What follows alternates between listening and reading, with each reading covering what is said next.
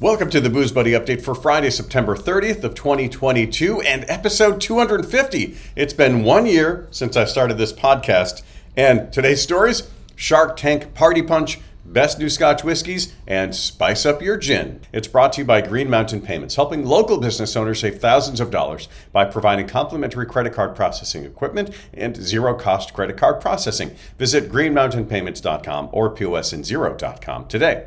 Well, Shark Tank's Party Punch Beatbox is back. It will make another appearance later today, actually, on the show. Mark Cuban originally invested in the RTD brand back in 2014, and they claim to be one of the fastest RTD brands, selling over 12 million beatboxes this year alone.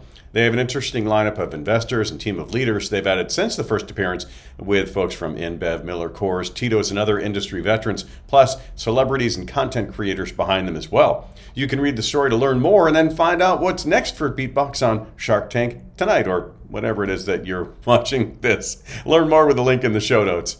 And Time to move on to our best new Scotch whiskies. Well, they aren't cheap, but if you have a little room in your budget for a bottle, this list of limited edition flagship bottles and some new and different whiskeys looks like it will not disappoint. They've been maturing in dusty barrels in the back corners of warehouse and gaining flavors just for you. The fa- the prices vary quite a bit, anywhere from a very fairly affordable 60-ish dollars up to about $550. And names like Ardbeg Ardcore, Glen Scotia Distillery of the Year Edition, uh, Sherry Cask Finish, and more. They each promise a different level of complexity and flavors that range anywhere from dried cherries, caramel apples, and even candied orange peels, and even cookies if you're not into the fruit flavors. Check out the link for more and find a new favorite maybe at the link in the show notes and spice up your gin, the fastest growing alcohol flavor trend according to those who were spicing their gin. Makes sense though, as actually celebrity chef Todd English just announced uh, it's his gin of choice, and it's already uh, in a number of flavors that it has to either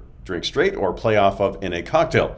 Uh, Chef English believes gin is ultimately a connoisseur's drink and that the unique flavors of Mexigin tantalize the palate, uh, crediting them with bringing a modern take onto classic cocktails. Mexigin was one of the brands at the forefront of the revolution in gin, combining a variety of smooth notes, savory all natural spices, and a little bit of juniper and an elevated heat on the back end. That creates a darkly spicy experience, replacing everything from bourbon and tequila to vodka and rum if you like the flavor. Find out more about this new trend at the link that is in the show notes. And remember to stay safe, drive sober, and support the booze that supports your local community. You can always find the show notes and links at boozebuddyupdate.com.